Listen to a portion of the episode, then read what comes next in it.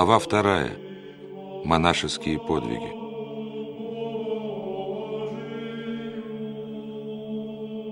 Явление Христа брату Симеону несомненно наиважнейшее событие его жизни. Оно не могло не отразиться самым существенным образом на всем ее дальнейшем развитии, не могло не произвести самых глубоких изменений в его душе и сознании. Внешне, однако, течение жизни мало изменяется. Он остается на том же послушании, на мельнице, и распределение времени продолжает быть тем же, что и прежде. Это общий порядок монастыря, келейное правило, многочасовые богослужения в храме, трудовой день с обычными человеческими нуждами, питанием, отдыхом, сном. Порядок общий для всех, но жизнь у каждого разная, своя. И если у каждого есть своя личная жизнь, то тем более была она и у Симеона. В момент явления ему Бога он всем своим существом был извещен, что грехи ему прощены. Исчезло адское пламя, что гудело вокруг него. Прекратилась адская мука, которую он испытывал в течение полугода. Теперь ему было дано переживать особую радость и великий покой примирения с Богом. Его душой овладело новое сладостное чувство любви к Богу и к людям, ко всякому человеку. Прекратилась молитва покаяния. Ушло то неудержимое горячее искание прощения, которое не давало ему смежить очей сном. Но означало ли это, что теперь он спокойно мог предаться сну? Конечно, нет. Познавшая свое воскресение и увидевшая свет подлинного и вечного бытия душа Симеона первое время после явления переживала пасхальное торжество. Все было хорошо, и мир великолепен, и люди приятны, и природа невыразимо прекрасна, и тело стало иным, легким, и сил словно прибавилось, и Слово Божие радует душу, и ночные бдения в храме, и особенно молитвы в келии наедине стали сладостны. От избытка радости душа жалела людей и молилась за весь мир. Через некоторое время в праздничный день После всеночного бдения в храме, утром, когда брат Симеон прислуживал в общей трапезе, его вторично посетила благодать, подобная породу первой, но с несколько меньшей силой, и затем постепенно ощутимое действие ее стало слабеть. Память о познанном сохранялась, но мир и радость в чувстве сердца умолялись, и на смену им приходили недоумение и боязнь потери. Что же делать, чтобы не допустить этой потери? Подвиг бдения, поста и молитвы остается неизменно напряженным, и однако свет и любовь умоляются, а душа тоскует и скучает об удаляющемся Господе. Началось внимательное искание ответа на растущее недоумение в советах духовника и в творениях святых отцов-аскетов. Молодой монах узнает о себе что он удостоился дара редкого, исключительного, но не понимает, почему же ум его, исполнившийся света богопознания, несмотря на весь подвиг хранения заповедей, снова омрачается видением бесов, которые исчезли первое время после явления Господа. Симеон, полный недоумения, пошел в Старый Русик за советом к старцу-отцу Анатолию. Последний, услышав о всем происходящем с молодым монахом, спросил его, «Ты, наверное, много молишься». «Я молюсь непрестанно», — ответил Симеон. «Думаю, что ты неправильно молишься, и потому так часто видишь бесов. Я не понимаю, что значит правильно или неправильно молиться, но я знаю, что надо всегда молиться, и потому постоянно молюсь. Во время молитвы ум храни чистым от всякого воображения и помысла, и заключая его в слова молитвы, сказал ему старец Анатолий и объяснил при этом, что значит «чистый ум» и как его заключать в слова молитвы. У старца Анатолия Семен провел достаточно времени. Свою поучительную и полезную беседу отец Анатолий закончил словами нескрываемого удивления. «Если ты теперь такой, то что же ты будешь под старость? Отец Анатолий был терпеливый и выдержанный подвижник. Свою долгую жизнь, как говорил о нем старец Силуан, он провел в подвиге поста и покаяния, но лишь под старость, на сорок пятом году монашества, испытал он великую милость Божию и познал, как действует благодать. Естественно, что он был удивлен жизнью молодого монаха. Но, конечно, он не должен был выявлять своего удивления, и в этом была его ошибка, так как он дал молодому подвижнику сильный повод к тщеславию, с которым тот еще не умел бороться. Ошибка старца Анатолия была не только педагогической, но и против благодати. Благодать Божия не допускает подлинного подвижника говорить своему собрату похвалу, которую даже совершенные нередко не могут понести без вреда. Похвалы говорятся только в том случае, когда кто-либо изнемогает от отчаяния. Но открывать глаза шуйцы на то, что творит с нами десница Божия, или совсем не должно, или с величайшим искусством и осторожностью. Так или иначе, у молодого, еще неопытного монаха Симеона началась самая трудная, самая сложная, самая тонкая брань с тщеславием. Гордость и тщеславие влекут за собой все беды и падения. Благодать оставляет, сердце остывает, ослабевает молитва, ум рассеивается, начинаются прирожения страстных помыслов. Душа, созерцавшая иную жизнь, сердце, испытавшее сладость Духа Святого, ум, познавший чистоту, не хотят согласиться на принятие осаждающих дурных мыслей. Но как достигнуть этого? До явления душа Симеона не умела бороться с помыслами и дошла до отчаяния, несмотря на непрестанно действующую молитву. После явления душа его познала мир благодати Святого Духа, и жизнь была сплошной молитвой и словословием.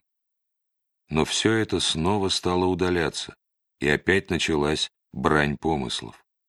Душа тоскует, просит, молится, плачет, пребывает в борьбе, чтобы удержать неудержимого.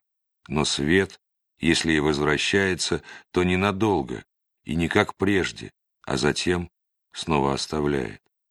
Начались долгие годы смены благодати и оставлений. Неиспытанные адские муки, ни дар непрестанной внутренней молитвы, ни даже явление Господа не дали молодому монаху полного освобождения от бесовских нападений и брани помыслов. При всем напряжении молитвы ум его по временам омрачался видением бесов и потерей мира.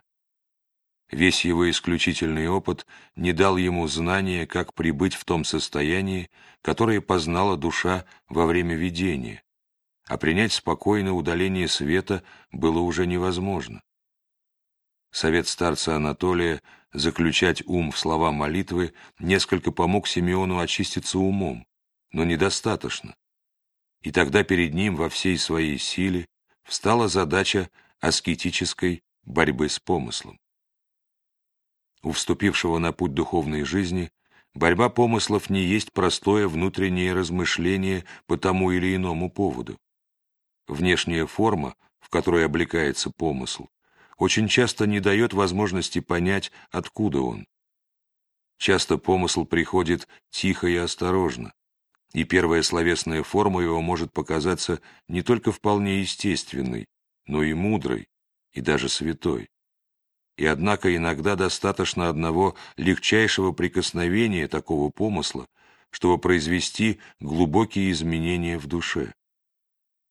Суждение о природе помысла, можно сказать, никогда не должно исходить из его внешней формы. И только опыт приводит к познанию того, какой силы и вместе с тем тонкости могут достигать демонические внушения. Возможны самые разнообразные виды последних.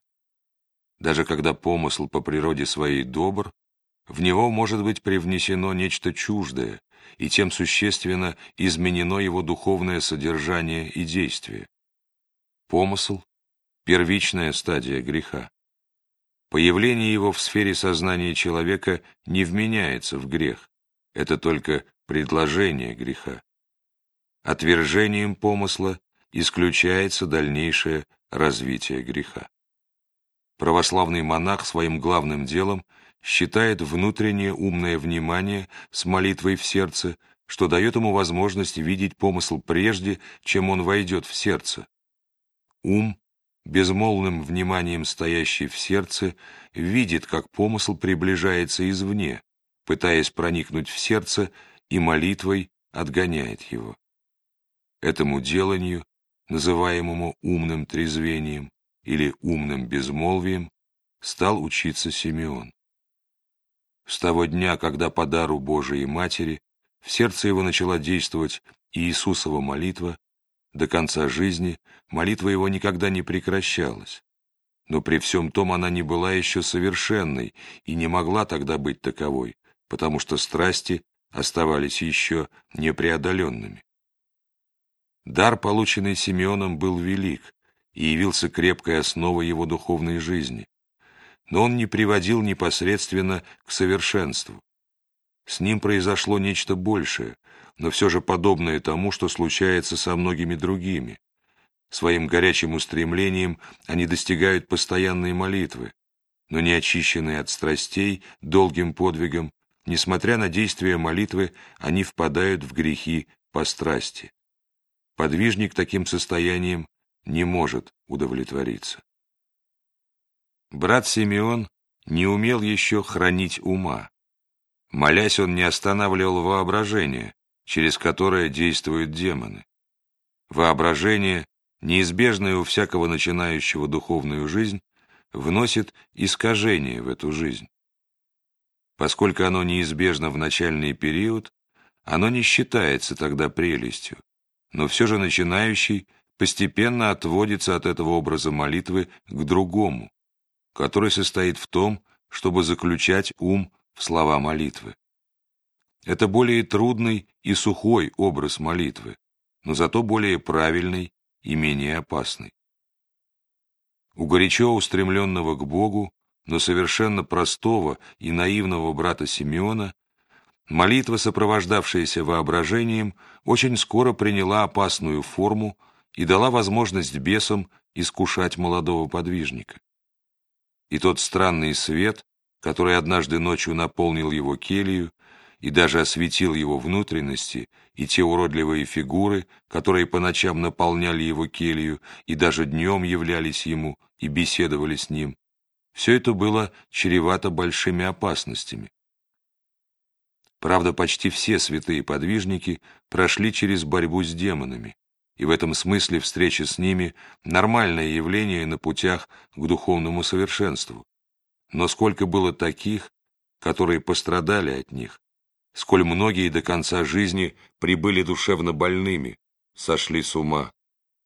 Сколько людей дошло до страшного отчаяния и гибели, сколько самоубийств и всяких преступлений совершается в мире вследствие демонической духовности.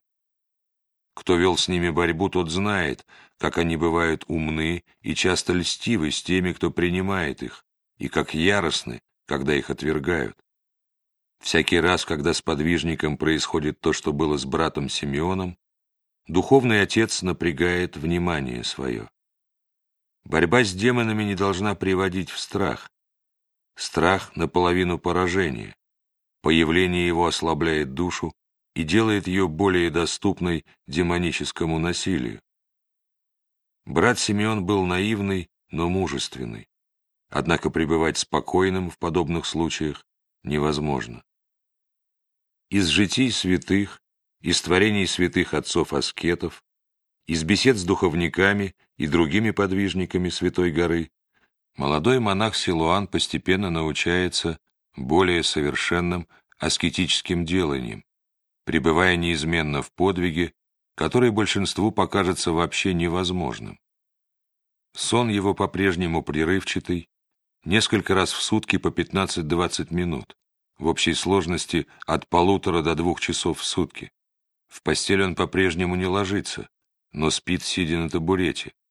Пребывает в трудах днем, как рабочий, несет подвиг внутреннего послушания отсечения своей воли, учится, возможно, полному преданию себя на волю Божию, воздерживается в пище, в беседах, в движениях, подолгу молится умною Иисусовой молитвой, делание наитруднейшее, сокрушающее положительно все человеческие силы, и, несмотря на весь его подвиг, свет благодати часто оставляет его, а бесы толпой окружают по ночам.